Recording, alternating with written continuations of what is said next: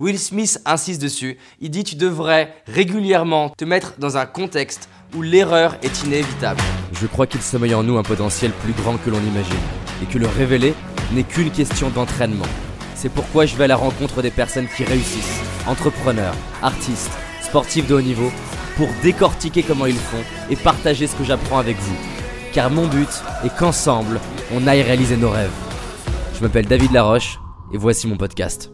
Salut à toi, dans cette vidéo tu vas découvrir 7 manières d'auto-saboter ta réussite. C'est une question qu'on me pose souvent, qu'est-ce qui fait que certaines personnes qui semblent avoir tout pour elles se mettent à rater leur projet? La première manière d'auto-saboter sa réussite, c'est de considérer ses erreurs comme la source de ses échecs. Les erreurs sont inévitables et plus tu fais des erreurs, plus en réalité tu augmentes tes chances de réussite. Les seules personnes qui ne font pas d'erreurs sont les personnes qui ne font rien, ne testent rien. Imagine deux basketteurs qui sont en train de s'entraîner et qui sont en train de se préparer pour la NBA. Et toi tu assistes à leur entraînement. T'en vois un qui réussit tous ses paliers. Et là tu vas te dire, ah, celui-là réussit. Et tu vois l'autre qui est en train de tout rater. Mais le premier est en réalité en train de lancer le ballon depuis un endroit qu'il maîtrise, alors que l'autre est en train de s'entraîner à le lancer depuis une zone où d'habitude il échoue. Et donc il est en train de faire des erreurs, mais en réalité, selon toi, lequel a le plus de chances de réussir? Non pas à court terme, mais à long terme. Will Smith insiste dessus, il dit tu devrais régulièrement te mettre dans un contexte où l'erreur est inévitable. Fail early, fail often, fail forward. Sous-entendu, tu t'es mis dans une zone où pour l'instant, tu n'es pas compétent. Et donc, du coup, tu vas faire des erreurs, mais c'est le seul moyen pour réussir. Seth Godin, qui est un peu une légende du marketing que j'ai eu la chance d'interviewer et rencontrer aux États-Unis, dit Si je fais plus d'erreurs que toi, sur le long terme, c'est moi qui gagne. I've failed way more. Sous-entendu, tu as besoin de faire plus d'erreurs. Daniel Negranu, qui est une légende du poker, dit que la seule erreur que tu peux faire, c'est de ne pas apprendre de tes erreurs. You're going to make a lot of mistakes. Learning nothing from those mistakes is the mistake. Donc fais un maximum d'erreurs. Et si les gens te critiquent pour ça, eh ben laisse-les parler. Parce que finalement, les seules personnes qui vont passer du temps à critiquer ceux qui font des erreurs sont en réalité soit des personnes qui sont pas très bien dans leur vie. Parce que franchement, quand est-ce que tu te lèves le matin en te disant je vais aller critiquer quelqu'un sur YouTube, ou je vais aller critiquer un ami, ou je vais aller critiquer quelqu'un? En fait, quand t'es pas bien. Donc la pire chose qui peut t'arriver, à être critiqué par des gens qui sont pas bien. La deuxième chose, c'est des personnes qui, eux, sont pas en train de réaliser leur projet. Et donc parfois, eh ben, le meilleur moyen de se sentir bien, c'est de critiquer quelqu'un qui est en train de faire ce que nous, au fond, on aimerait faire. Et en soi, on a tous critiqué quelqu'un qui faisait des choses qu'on aimerait faire. Deuxième manière d'auto-saboter ta réussite, tu penses que ton futur sera comme ton passé. En gros, tu t'appliques la théorie de l'économiste sur toi-même. Tu regardes ton passé et tu prolonges le trait. You can't connect the dots looking forward. You can only connect them looking backwards. Bien sûr, il y a une dimension pragmatique à regarder ce que notre passé et notre vie démontrent, mais il s'agit là d'être un leader. Et un leader, il fait quoi? Il distord la réalité, il distord le futur. Le monde a été façonné par des gens qui se sont autorisés à imaginer que demain serait différent qu'hier. Et donc c'est pareil avec sa vie. Si tu imagines que demain ta vie sera la même qu'hier, tu risques pas d'avoir une vie différente. Alors si ton passé te correspond très bien, bah c'est super. Mais si tu veux pas que ton futur soit pareil, eh ben en fait, tu as la possibilité de le modifier. Pendant des années, moi qui étais mal dans ma peau, je pensais que je serais mal dans ma peau dans mon futur. Et un jour, je me suis dit, mais et si demain ça changeait? Et si en fait, dans 10 ans, tu regardais le passé, tu disais, waouh, ma vie s'est transformée, j'aurais jamais pensé que c'était possible. Aujourd'hui, j'ai pu avancer dans chacun des domaines de ma vie, que ce soit la santé, mon couple, mes finances, créer mon entreprise, voyager, rencontrer des mentors. C'est un truc de dingue. Mais tout ça, c'est parti du moment où je me suis dit, et si ton futur était différent? Et j'aime beaucoup l'idée que le fait de croire que son futur peut être différent ne t'assure pas de réussir, ne t'assure pas d'y arriver. En revanche, croire qu'il n'y a pas d'espoir, croire que c'est terminé, et eh ben en fait, la partie, game over, c'est fini. Donc, considérer que ton futur sera différent de ton passé, c'est un indispensable à la réussite. Troisième moyen d'auto-saboter sa réussite, tu ne passes pas de temps à clarifier ce que tu veux. Et quand je dis ce que tu veux, c'est pas tout ce que tu veux, c'est clarifier ce qui est le plus important pour toi. Qu'est-ce qui est le plus important pour toi à l'issue des 3 mois, 6 mois, 1 an ou plus? Les Américains, ils ont une notion qui s'appelle the end in mind, donc la fin à l'esprit, et qui consiste à partir le monde à l'envers. C'est-à-dire tu vas dans le futur en train de te demander quel résultat j'ai envie d'obtenir, par exemple dans mon couple, quelle relation j'ai envie d'avoir, si tu es célibataire, quelle relation j'ai envie d'avoir, que ce soit au niveau financier, au niveau business, dans ta carrière, quel résultat je veux obtenir. On peut faire the end in mind aussi pour un rendez-vous qu'on voudrait réussir, un entretien d'embauche. Donc je pars de la fin, quel résultat j'ai envie d'obtenir, et je déroule le film à l'envers pour me demander, pour aller là-bas, qu'est-ce que j'ai besoin de faire.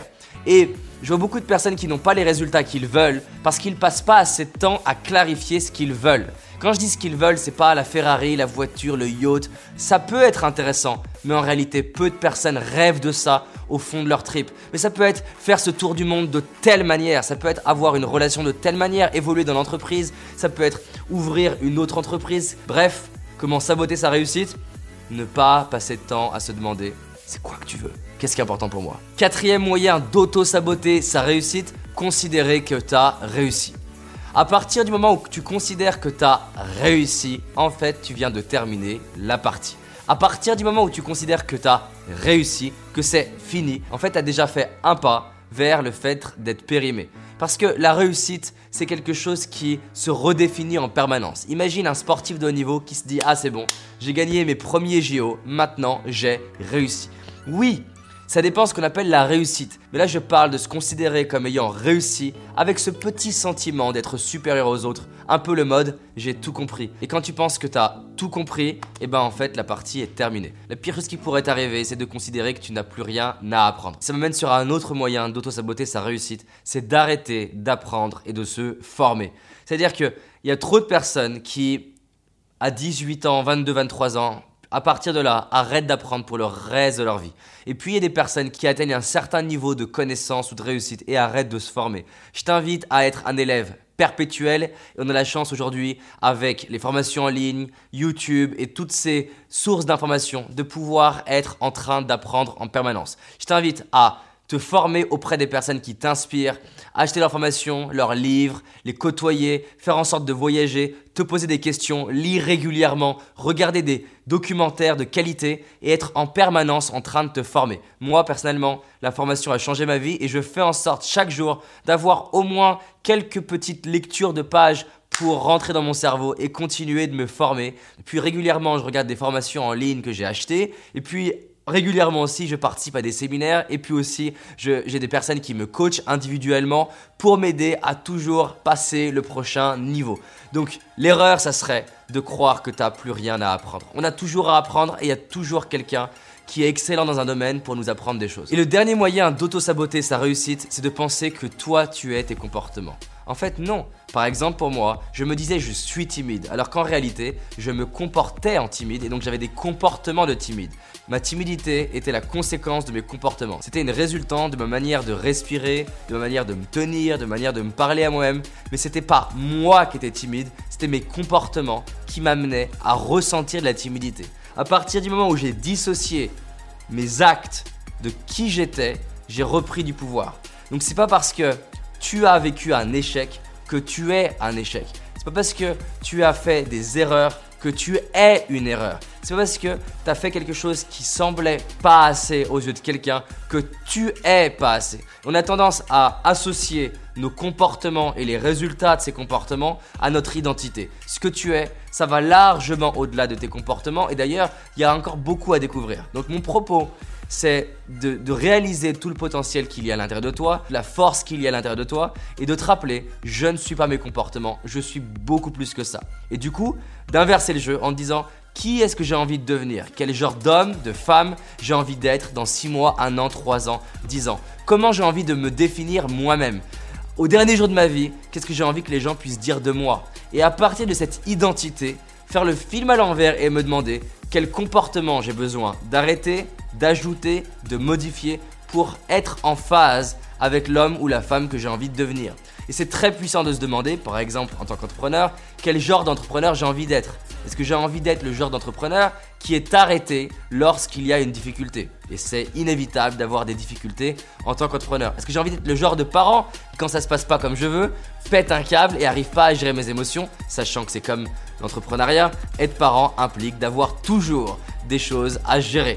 Et donc, qui j'ai envie d'être C'est une question qui est super importante et ensuite je vais faire correspondre mes comportements. Donc résumons ensemble. Considérez ces erreurs comme la source de ces échecs. Bien au contraire, ce qui compte, c'est de faire, entre guillemets, un maximum d'expérience. Si elle se conclut par des erreurs, la seule chose qui compte, c'est d'apprendre le plus vite possible de tes erreurs. Et ça, sur la durée, ça t'amènera à réussir. Deuxième chose, ton futur peut et sera différent de ton passé. Bien sûr, il y a des choses de ton passé qui seront dans ton futur et des choses d'ailleurs même que tu as adorées dans ton passé qui seront intéressantes de mettre dans ton futur, mais tu es le créateur de ta future réalité et ça commence par l'imaginer maintenant et considérer que ton futur peut être différent. Parce que si tu le fais pas, c'est mort. Troisième chose, clarifie ce qui est important pour toi, qu'est-ce que tu veux obtenir à la fin de l'année, à 6 mois, à un an dans chacun des domaines de vie? Et à partir de là, fais le film à l'envers. Trop peu de personnes le font, beaucoup l'ont entendu et le font pas malheureusement. Fais-le. Considère que tu n'as jamais réellement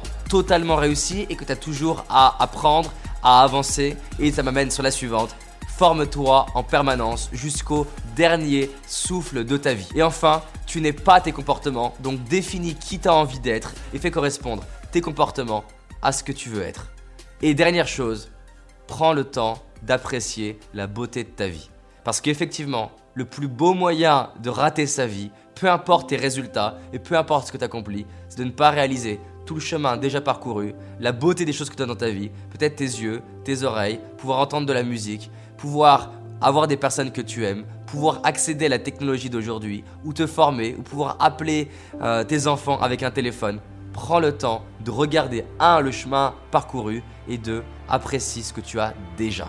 Parce que sans ça, ben c'est le plus grand échec. On avance ensemble et je te rappelle, cette année, c'est notre année. J'espère que tu as aimé ce podcast. Si c'est le cas, abonne-toi pour que je puisse te partager d'autres stratégies pour réussir tes rêves et tes projets.